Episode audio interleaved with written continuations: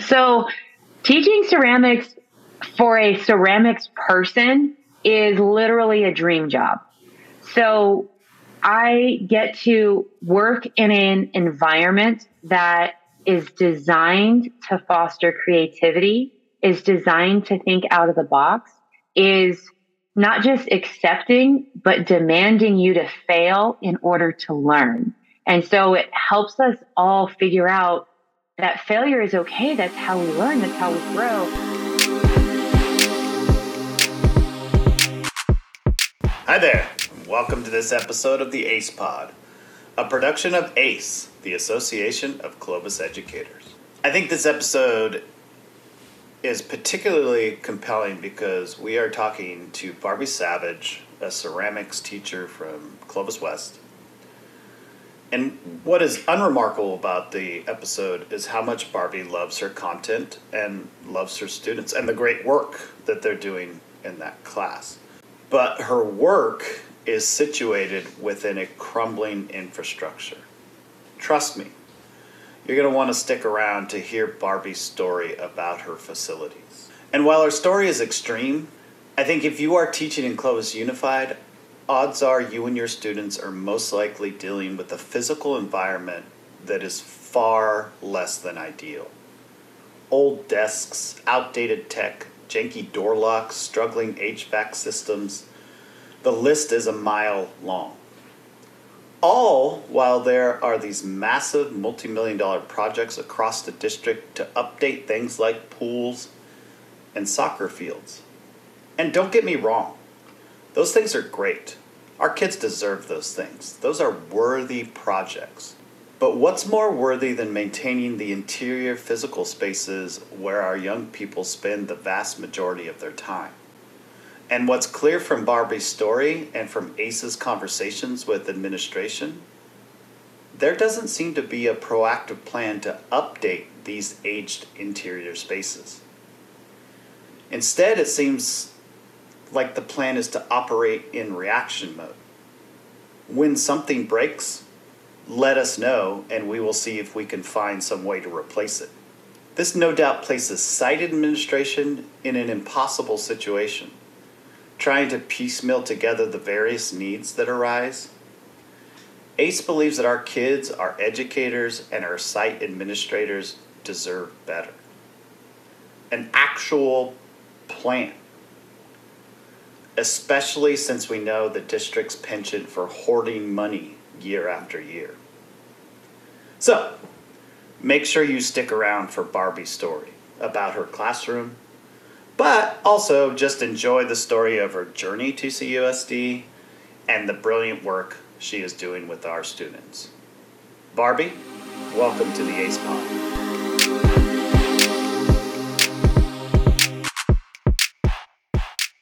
Hi, thank you for having me. I'm excited to be here, be yeah, part of, of the team. Yeah. Um, so let's just start with uh, you know kind of your journey to becoming a teacher. Where'd you where'd you grow up? Where'd you go to college? and then how'd you become a teacher? Sure. So I actually was born and raised here in the Valley. Um, I am a Buchanan alum, and I went to San Francisco State University. Um, I entered in as an international music business major, which was uh, a lot to take on as a freshman who moved to a completely different setting because I grew up kind of in the country. Um, and I found my coursework to be a lot. And I remember taking a ceramics course in high school and I was like, oh, that sounds fun. I'll, I'll do something kind of chill. And I took a ceramics course in college and it was a complete game changer. So within the first few weeks, I changed my major and I may have a bachelor's in fine arts emphasis in ceramics. Um, from there, I started working at uh, Lowe's uh, as a manager, and I worked with Lowe's for about 10 years. My husband and I got married and we went to buy property and we couldn't. So we came to the Valley. My mom's a realtor here. She sold us our house and I was working at Lowe's. And while I was working at Lowe's, um, I was a fixer. And so my job was to take over a failing section and make it back to profitable. And a big part of that was teaching and training my employees. and I would even get loaned out to other stores. And I really enjoyed that part of my job. And eventually, um, when I had my son, I had to step down from management um, because of childcare, and I became a store trainer. And I would train all incoming new hires and even management on how to do everything. And I was like, you know, I really like this part of my job. This is like the most fun part. Everything else I'm not super excited about because retail can be challenging. And so I was interested in pursuing education. My mom was an educator in Clovis Unified.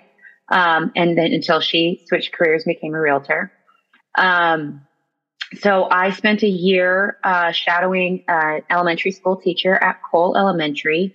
And I found that I really loved the idea of teaching, but I don't know that I had the temperament for elementary.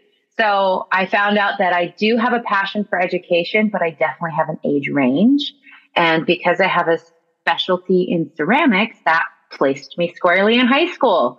So I went and got my teaching credential, and um, I was hired on at Central Unified before I even started my final student teaching. Um, I had to do a, a very bizarre. I had to do a teacher tryout where we had to show up and teach lessons um, off the cuff to students and be observed. And there were two that other. Was part of the interview process. Yeah, um, yeah, because it was it was challenging mm-hmm. to get qualified people for that position, and I was up against two fully credentialed seasoned teachers, and I had only had initial student teaching, and so they really liked how I taught, and they hired me, and so I did my first year as an intern, which was a lot while yeah, still taking night classes. And uh, my second year uh, was even better. I was rocking and rolling. I was growing my class numbers, and I coached the robotics team. Um, we started helped start the robotics team, and we went all the way to nationals. At uh, we were in Texas, um, where NASA is. And then the third year, I became the department chair, and I was part of a lot of the leader committees. I was part of the PBIS team. Um, and I was moving and shaking. And then I was approached by an admin at Clovis West. And um, they found out, you know, who I was because I had make, you know, my goal is to make friends with the best educators in my field. And a lot of those educators in ceramics are in Clovis Unified. And so at every event and meeting that we did that was county competitions, um, I would stop by and, and talk to people and see who they were and what was going on. And word got out that I know what I'm doing. Um, and they poached me from Central. Um, so they brought me into Clovis West. And so my first year at Clovis West was um, the fall of 2020. And so we oh, started at Clovis West completely online, oh um, which was a lot to do considering all of the way everything is managed is different administratively. Um, so didn't have access to budget, didn't have access to materials, didn't even have access to students because they were in a computer screen and I'm teaching clay through computer screen. But after weeks of rehydrating like 3,000 pounds of clay and making kits. I found some 20 year old clay in storage and I rehydrated it, brought it back to life, and started a YouTube channel to teach my students and worked with them over the camera. And we had a really good time. And a lot of those students are still with my classes. They're in my uh, ceramics two and three courses now um, because that was their favorite course uh, during online. And now this is my third year at Clovis West. And um, just keep building the program, making it stronger and better. And my goal by the end of this year is to be able to offer AP 3D design, which is AP ceramics, um, in the coming fall. Right. So that's, that's, kind of a lot. Yeah, that's amazing. So they could take four years of maybe if you get that AP course, they could take four years of, of ceramics. Mm-hmm. Yeah. And then um, I have partners in the professional field here in town where they can start joining the local ceramics guild, which I'm a member of, and we do regular shows. There's a professional studio that they can join where they can do gallery ex- exhibitions. Wow. And there's local um, professional art shows as well as craft fair shows in town and in the surrounding areas that I'm part of a member of these things, and I, I show my work. I just did my fifth gallery show. Um, and so I have a lot of these professional connections. So if students want to truly follow this as a career path, I have that option. And one of my students is in college for ceramics right now. Wow, that's amazing. What sorts of things do you like to, to make? So I am a jack of all trades and I make um, a wide variety of work because I specialize in custom work. Mm. So um, anything that my clients want, I make sure that I honed my skills to where I can produce whatever they want. So this past fall, um, I did a commission for a Japanese cosmetics company for um, face cream vessels, and they wanted it to have the look and feel of ceramics, even though they were going to reproduce it in glass. And so I did 13 different prototypes for them and shipped them off to San Francisco, New York, and Japan. And they liked what they had, and they're putting into full scale production. Um, I just finished a four foot tall uh, vase with a lighting kit where you can hook it up to your phone and it will the, the lighting will change based on the the beat of the music. I do a lot of animal sculptures every anything and everything you could imagine that be made out of clay. That's what I do, and I, I specialize in commission work. What about uh, what are some cool things that your your kids have done?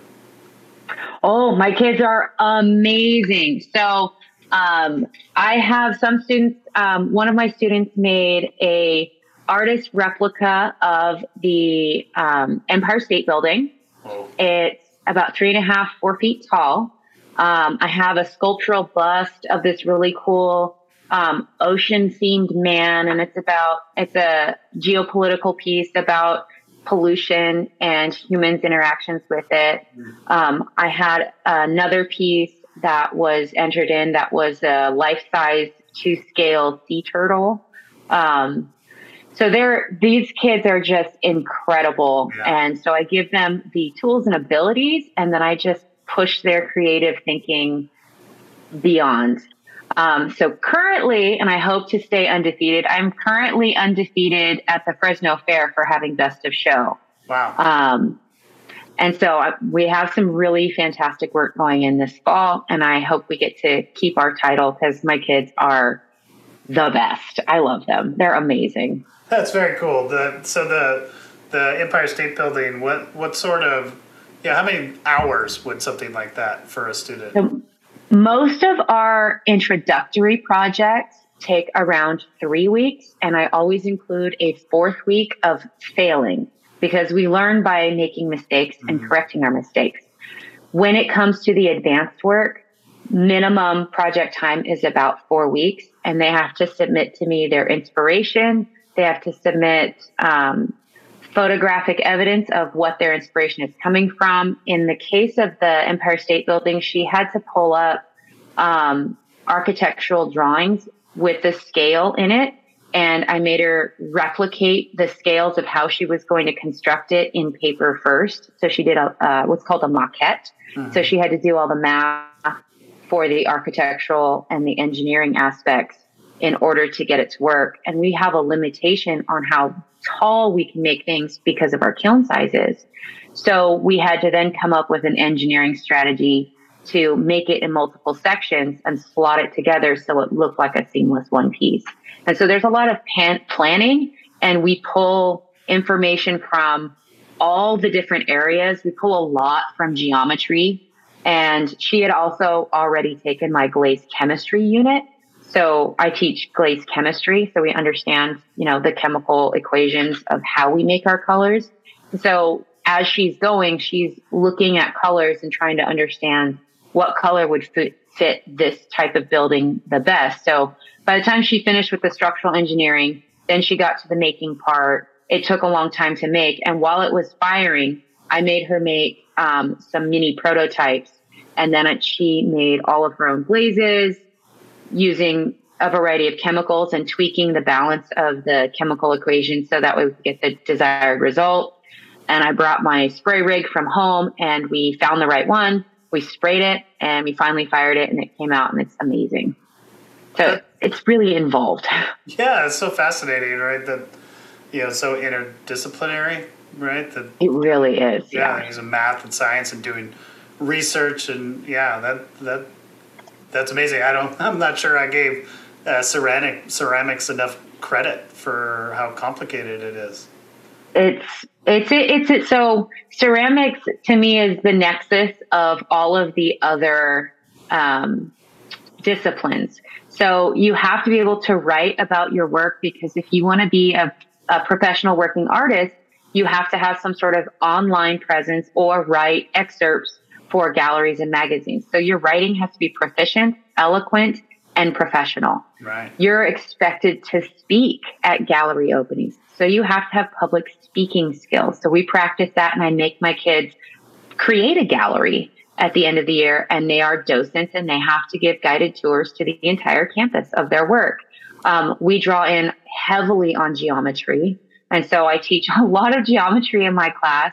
And then for kids to understand not just what they're making, but the context in what they're making, we dive into history. We dive into cultural relevance of different things within historical um, points in time. Um, we do a big section on cultural masks and we do research on those countries and why the masks are important. How is that drawing in? Um, there's so much. There's so much. And so I always tell my kids it's like fine arts meets PE because ceramics is a very physical medium. Mm-hmm. You're pushing mud around and it makes you sweat. It makes you exhausted. And you have to be thinking at these higher levels in order to make work that's worth a conversation and that adequately depicts your voice and your intention as an artist. So we draw from literally every single aspect of what they they interact with throughout their their educational career and we just bring it all into one single medium. That's amazing. Now, I, I think I could probably guess it, uh, the answer here, but you know, what do you love about teaching ceramics? Uh, so teaching ceramics for a ceramics person is literally a dream job. So I get to work in an environment that is designed to foster creativity, is designed to think out of the box, is not just accepting, but demanding you to fail in order to learn. And so it helps us all figure out that failure is okay. That's how we learn. That's how we grow. And getting to see these kids come in with zero knowledge and over the course of the year, at the end, they're making work that, you know, I've gotten comments from other educators at university. One of the universities tried to poach me last year and I, I turned them down. Um, that their work is rivaling university level work. And to be able to inspire students and coach them to get to that level and see, just to see the impact that I'm having on them, whether or not they choose to follow this career path, but getting them to be able to see that they can value themselves, they can value their own opinions, they can value change, and they have a meaningful voice is like, oh, I'm getting tingles. It's like, it's an, a really amazing thing to experience and witness is I, I actually feel like in teaching this medium in this way that I am able to have an effective change on the next generations. And that was something that was always missing in my previous careers. That's amazing. So, um, you know, I really like how you know how articulate you are about talking about your discipline, your love of kind of um, engaging your students in this discipline, um, and I also you know I want to you know earlier you talked about so you're a product of Clovis Unified, Mm-hmm. um, Buchanan, right? Um, Yeah. And this is a, a second career. So, um, how long did you work outside of education? So, my work history is all over the place. So, I actually grew up uh, building cabins up in Shaver in construction. Mhm. And so, and then I moved into the architectural design of that, and I would draw the floor plans for it and work with the engineers. Then I moved to San Francisco to attend college, and um, I started managing a small mom and pop hardware store called Papenhausen mm-hmm. when I was like 18. Um, I was the youngest manager in the history. They've been open since like I think it was 1912, and then um, I needed to take some time away from work uh, to work on my grades and I found that, you know, you can get Cal grants for having really great grades. And I had to put myself through college. It was, it's expensive and I was paying yeah. rent in San Francisco. So um, I focused on my grades so I could, you know, afford rent for certain grants. And I got sick and tired of not working. So then I started working at the capital planning department at San Francisco State University as an architectural draftsman. And I was designing their buildings and they bought an old army fort and so I had to convert 1920s floor plans into modern AutoCAD and I revamped all of their architectural designs for the lead architect and the uh, the dean of the entire school and work with their engineers. I eventually moved to San Jose because I fell in love and my future husband lived in San Jose. So I moved to San Jose. Um, and I couldn't keep working there. There was a stint where I also was a swim instructor for a while because I was in water sports at Buchanan a lot. So I was a swim instructor for about a year on top of all these other things. And then I knew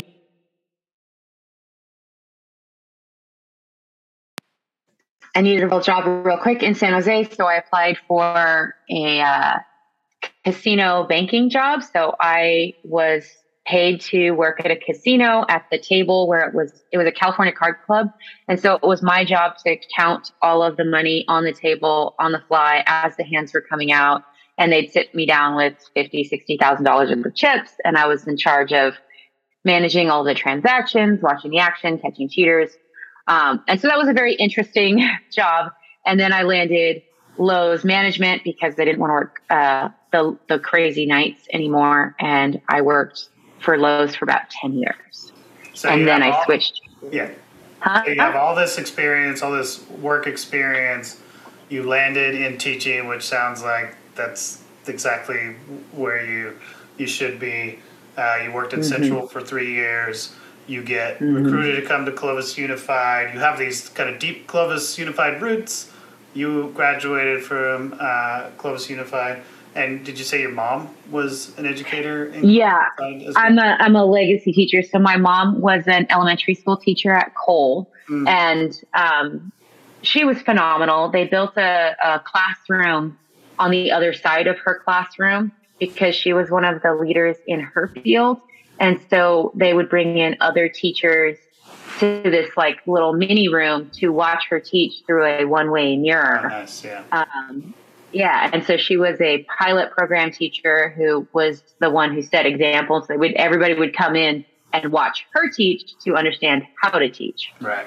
So I got off to a really good start, and I'm in a family of teachers. My brother's a teacher. My aunt and uncle were teachers. Um, my brother's girlfriend is a teacher. So all of our family gatherings are all educators except for my poor husband. your poor your poor husband's left out of the conversation when everybody gets. He's like, yeah. "Can we talk about something besides teaching, please?" I'm like, "Sorry, you're in a yeah, yeah. house full of teachers." You met, you so, knew what you were. And my son, huh? He knew what he was married into.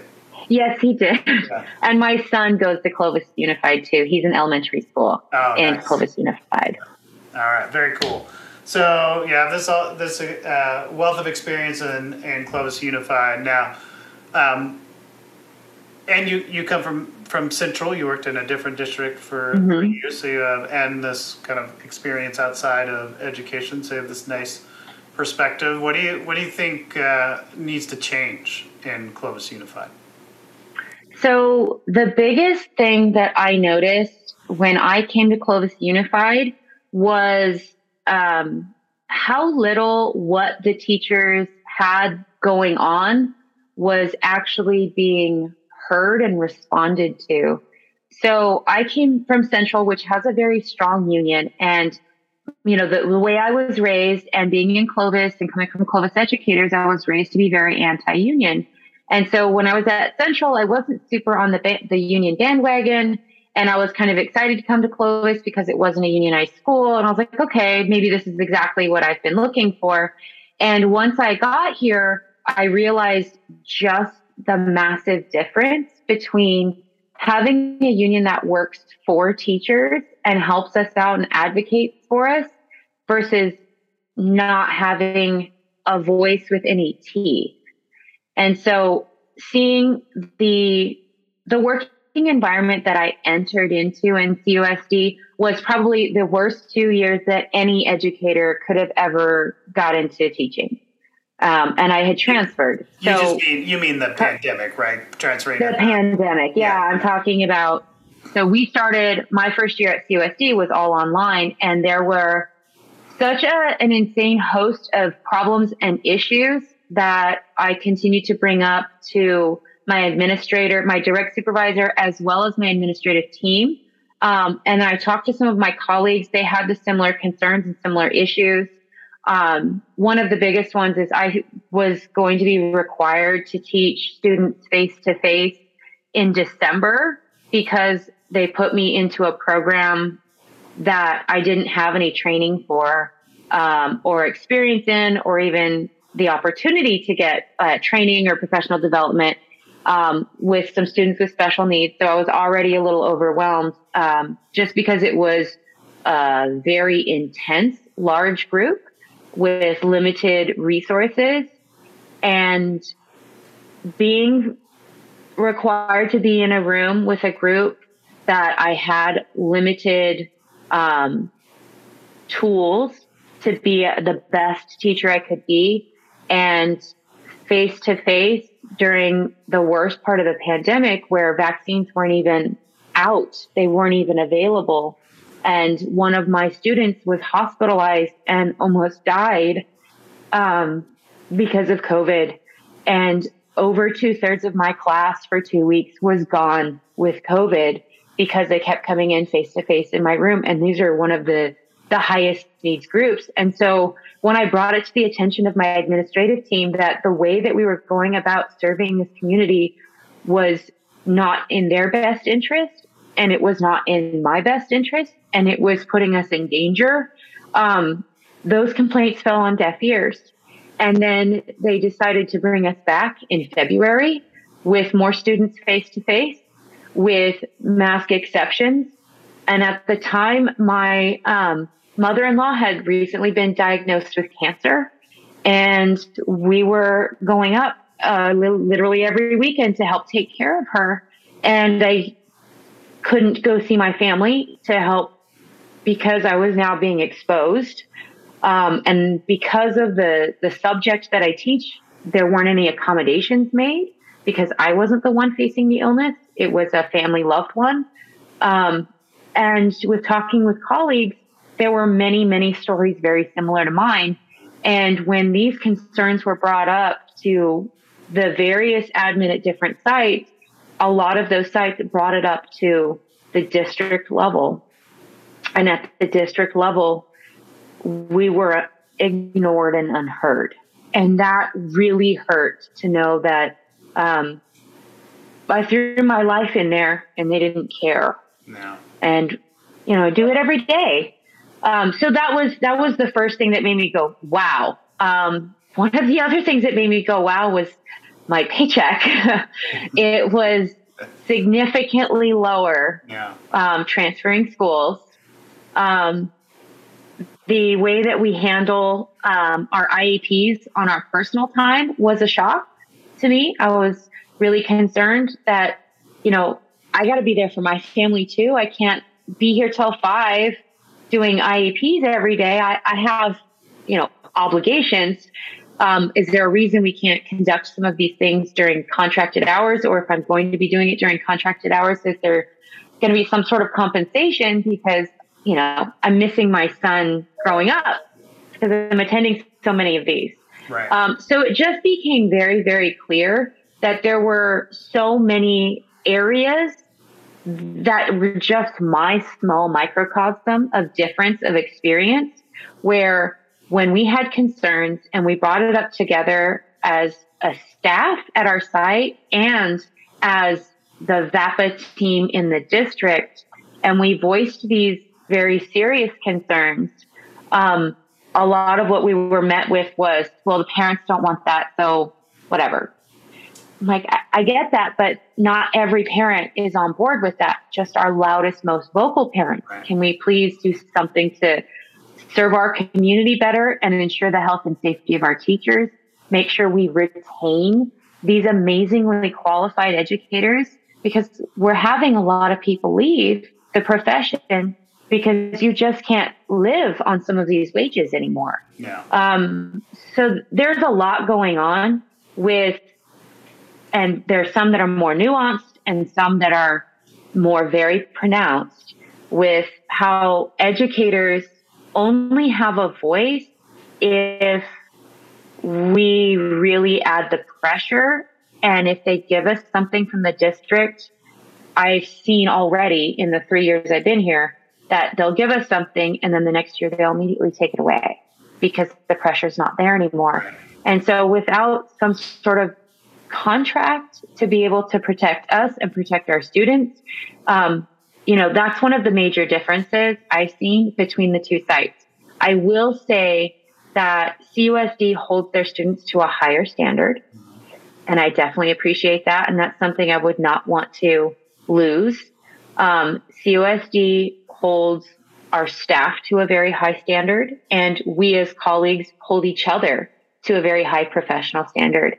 And everybody who falls in different spectrums of how they feel about um, teachers' voices and advocacy, all of us genuinely are here for the right reasons, and we really care about our students, we care about serving our community, and we're really passionate about the profession we've chosen.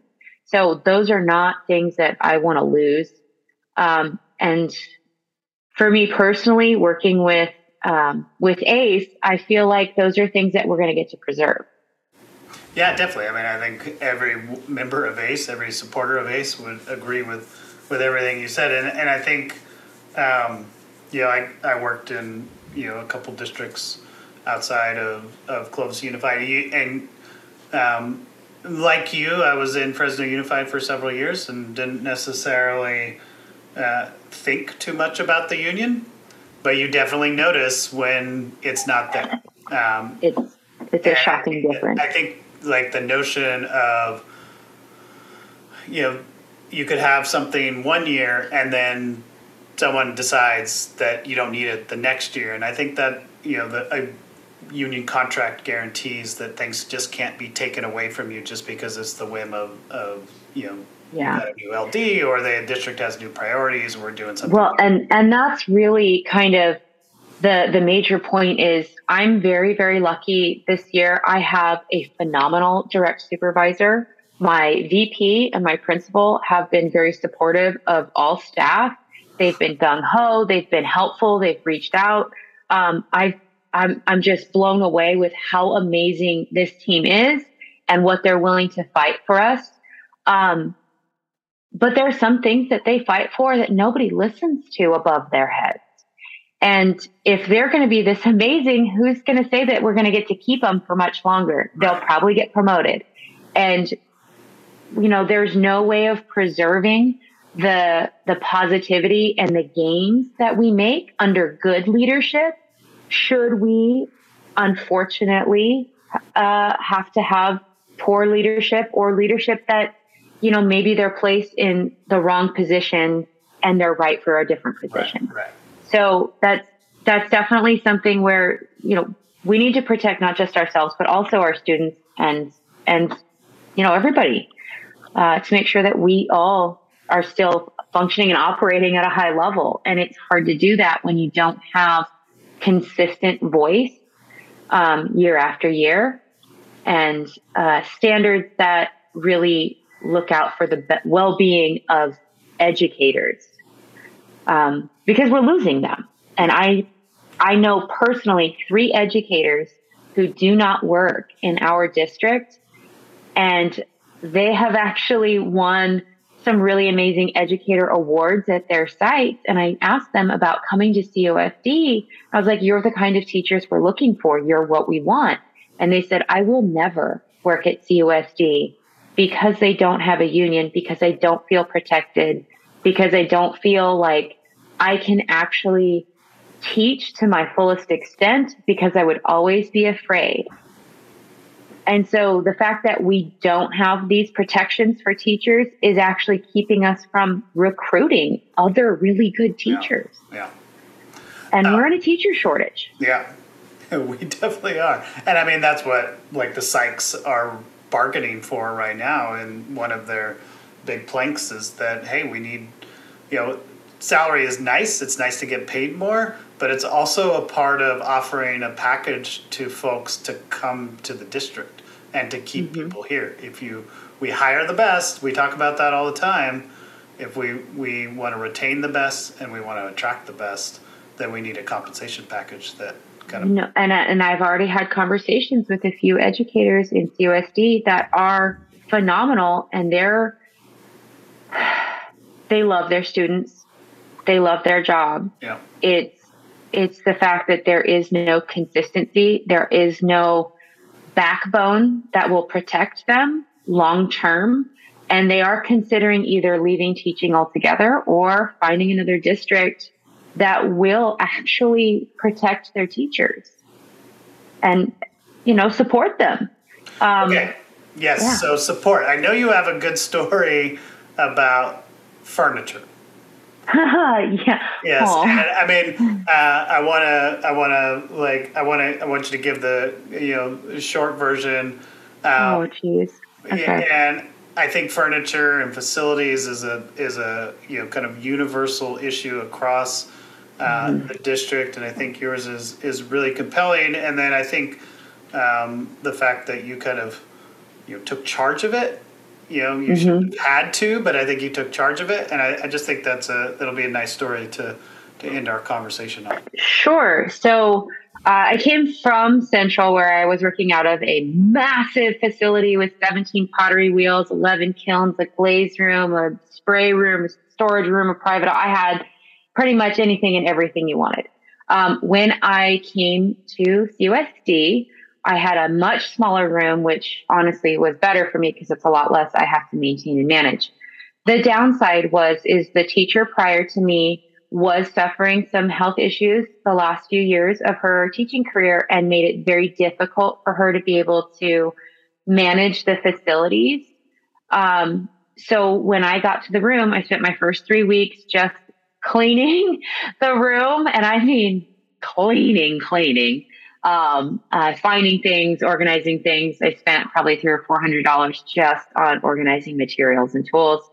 And then we started teaching. And when I found out that we were going to be bringing in students in person, we had to have six feet of social distancing.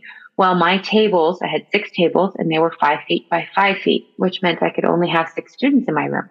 Well, that wasn't going to work. So I had to get these tables out and borrow desks from the math department.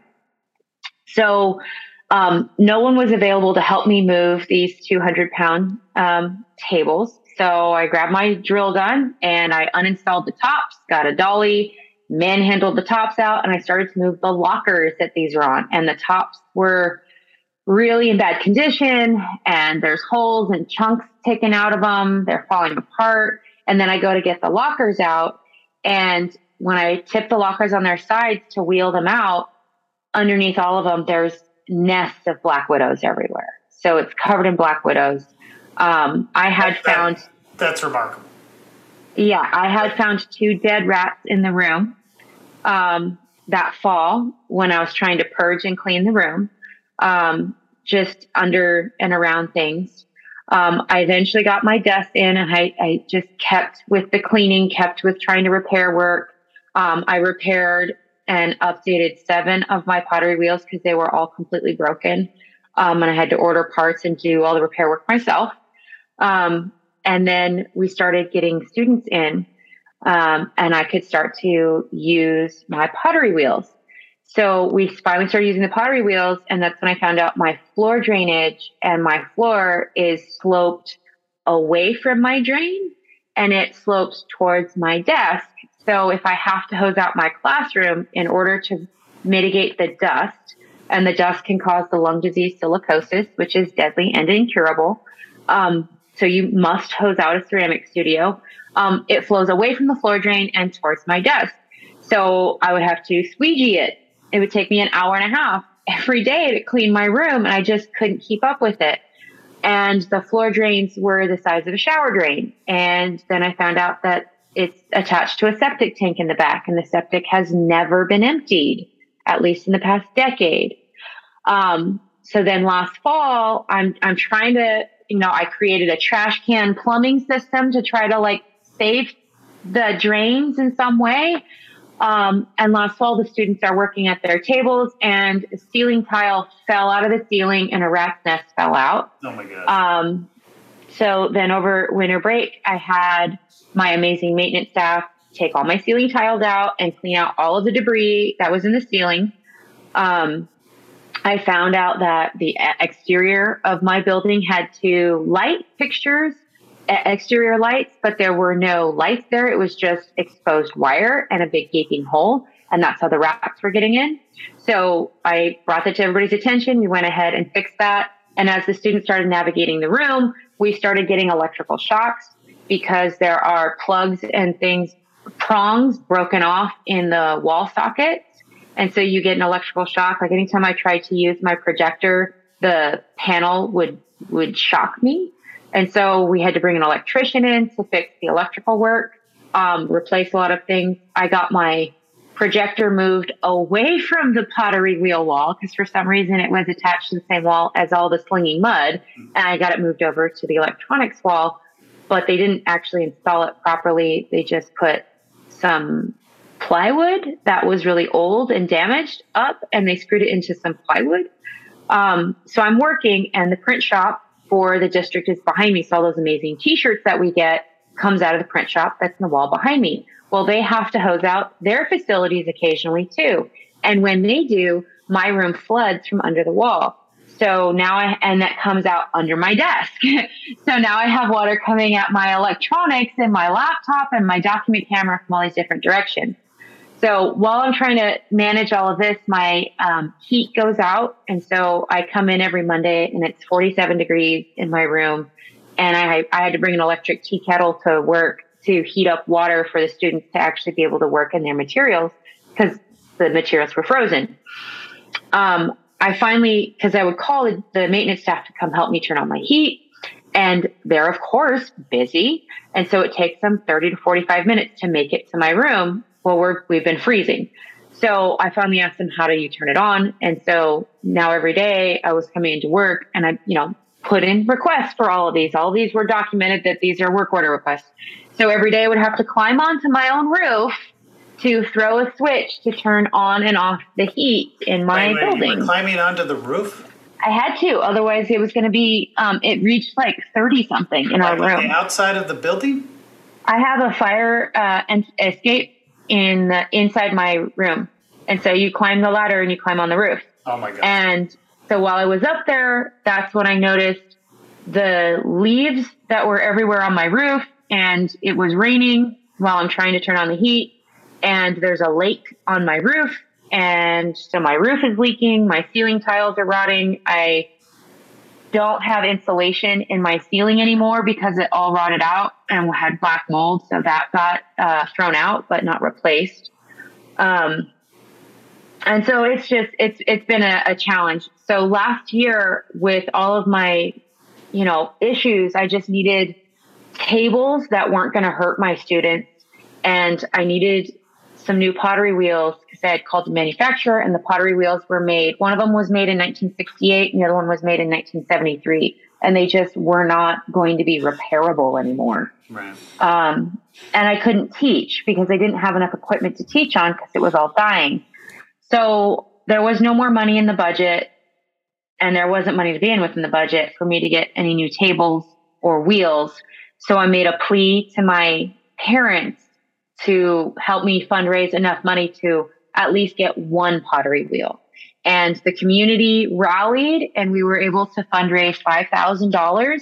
And I bought two new pottery wheels and I was able to buy um, half of the new tables. So I didn't have to keep using the black widow infested lockers because I had to give the the mini desks back to the math department um, last year, um, and so I got you know part way there, um, and my stools started falling apart. So we couldn't even screw the stools back together anymore because they were so damaged. So we would have to put the screws back in to keep the stools from from falling apart. If a student stood up, the legs would fall out. So we would put the screws in and have to duct tape the screws in. This was all documented and all sent as we need infrastructure, we need facilities. I just need somewhere for the kids to sit. And um, then I had to fundraise again for more stools. And so I was able to get um. And then I still didn't have enough because they were still just demolished. Um, and so I put a plea, does anybody have stools? And the activities director gave me some used stools from her facility. Um, so we, are working and we're going, and it, we finally make it to the end of the year. Last year, and it's May, the end of May, and my AC goes out. And it doesn't matter if I throw the switch or not on the, on the roof, I'm just not getting AC back.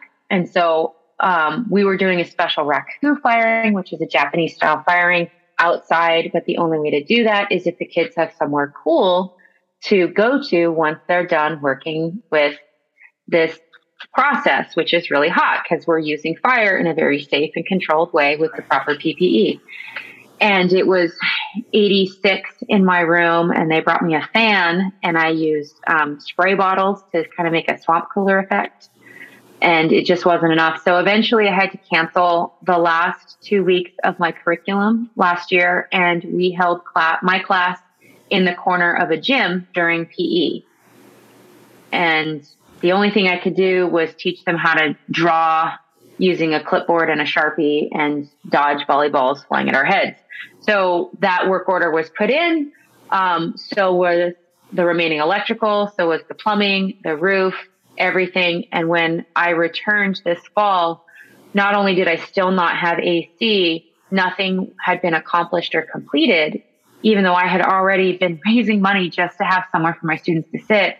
And then some of the trees in our area haven't been maintained. And so a tree fell in my yard. And so I couldn't even get to my kiln yard to get it ready for the year. Um, and so I had to make a special call. And then we finally got H, uh, HVAC out. And so I had no AC the first week of professional development and I couldn't take care of half of my preparation for my facilities because there was a literal tree in my teaching space.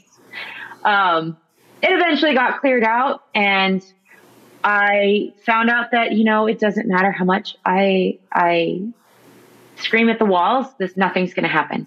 So I visited all of our other sites at the secondary level in CUSD, photographed all of their facilities accommodations and did a side by side comparison with all of my facilities accommodations and sent it to my VP and head of facilities. And we recently got walked by facilities at the DO. And the biggest concern is my health, my students' health, and the health of my night janitor because of the clay dust and it can't properly be cleaned and maintained. And so one of the solutions they said was um, filtration. I said, well, they had to bypass my filter in order to give me AC. So I don't even have filtration in my HVAC anymore. That's gone. So the solution thus far was to roll two more of those mobile COVID air filters into my room that take up um, floor space that I needed to run my program. So that's that was the resolution so far. like uh, the, that story just kept getting worse and worse. Yeah, that is. I'm trying to stay positive. Yes. Um, you know, so I mean, I think you talked about it earlier. The positive is just the amazing things you're doing with kids, right? And yeah, um, it just, uh, you know, just your story. I think illustrates just, um, you know, how isolated a single teacher can be, right? When they're mm-hmm. trying to fix issues at a system level like this, and um, you know, I, I commend you for just you know plugging on and you know doing the best you can with students. Um, but you should. It would to- be no, and it would be a lot more challenging if I didn't have a background in architecture. Right. Um, construction Yeah. and I understand electrical engineering. Like I understand plumbing and facilities. Like I have a background. I know, I actually know how to fix all of these problems. It just shouldn't be on the teacher to have to grade the floor I mean, the, and, and install a teacher micro shouldn't have to- channel. Should, teacher shouldn't have to climb on the roof to turn the, the air on. That just yeah. yeah, yeah. Yeah. So so, all right. I, I wanted you to. you gotta do what you gotta do to survive right now. Yeah, yes. Um, but you're doing great work uh, with your students. Um, I think it is, you know, an extreme case of, you know, the disrepair It- it is. that I think we see across the district, though. Um, Mm-hmm. And, um, you know, I think. Uh, And that's that's ahead. one of the things I noticed is they'll build the district will build these amazing new facilities. I know because I went to Buchanan and my mom taught at Cole. Cole was an old school, Buchanan was a new school. You could immediately see the difference. And one of my best friends teaches at North and I'm frequently over there and mm-hmm. she comes over to mine and we, you know, we we Right. cooperate, we collaborate. And just seeing that they'll invest so much time, energy, and effort in main in maintenance and upkeep keep of the new schools, but the old schools are treated like if you can just put a band-aid on it and keep it mm-hmm. plugging along, that's fine. Yeah. And there, and I know that I'm not the only site. I know that I'm not the only teacher because I've been in some of these other rooms. I've seen some of the other conditions and the schools that need addressing are the schools that were built first and they need to maintain their district before they expand it yet again. yeah. Yeah, that's coming. We were just talking about that. You know, Yeah. it, it's it's challenging when you have these academic classes and these you know ceramics fulfills an art requirement. We're an a through g requirement. You got to take us to get to college. So we are a college prep course. I'm just looking for a basic habitable environment. Hmm but we we're, we just spent over two million dollars on a new pool. Right. Right. so it's it's It, it speak right the, the the old adage right show me your budget and I'll show you your values. Um, and there's a lot of you know a lot of cases right where we can you know the the you know the psychs are asking for an increase in it I think around two million dollars to serve the needs of of you know the mental Oh, health needs of our they need it. students right? And yeah. it, it- it's just hard to it's hard to reconcile you know where the money's going and uh, the needs across the district. There's there's a lot um, there's a lot of needs yeah um, you know, there are some things that, you know, money gets spent on, on things that are already functioning really, really well. yeah And the funds that are being spent on some of those things really need to go to the things that are not functioning and not having any representation. Like the visual arts at my site doesn't even get to have its own department chair. We have music as our department chair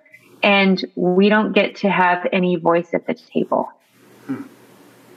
Um, and that's just our site. Some sites have amazing opportunities for voices at the table for their areas. And I know that it doesn't matter if it's just in the arts. There's, you know, some science departments that are struggling because they don't have the same level of representation. yeah So it, it's all about representation and support for educators who are genuinely trying everything they can to provide the best learning for our community and our students.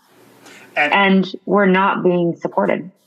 and I, I think uh, that is a a good way to end this conversation is that there are a lot of a lot of educators across this district um, doing the best they can for kids, um, and ACE is just making the argument that we could do a better job if we had you know that real kind of uh, that real seat at the table where we had the right to Yeah. collectively bargain, um, and we had a collective voice that was equal to the voice uh, at the district level. Yeah.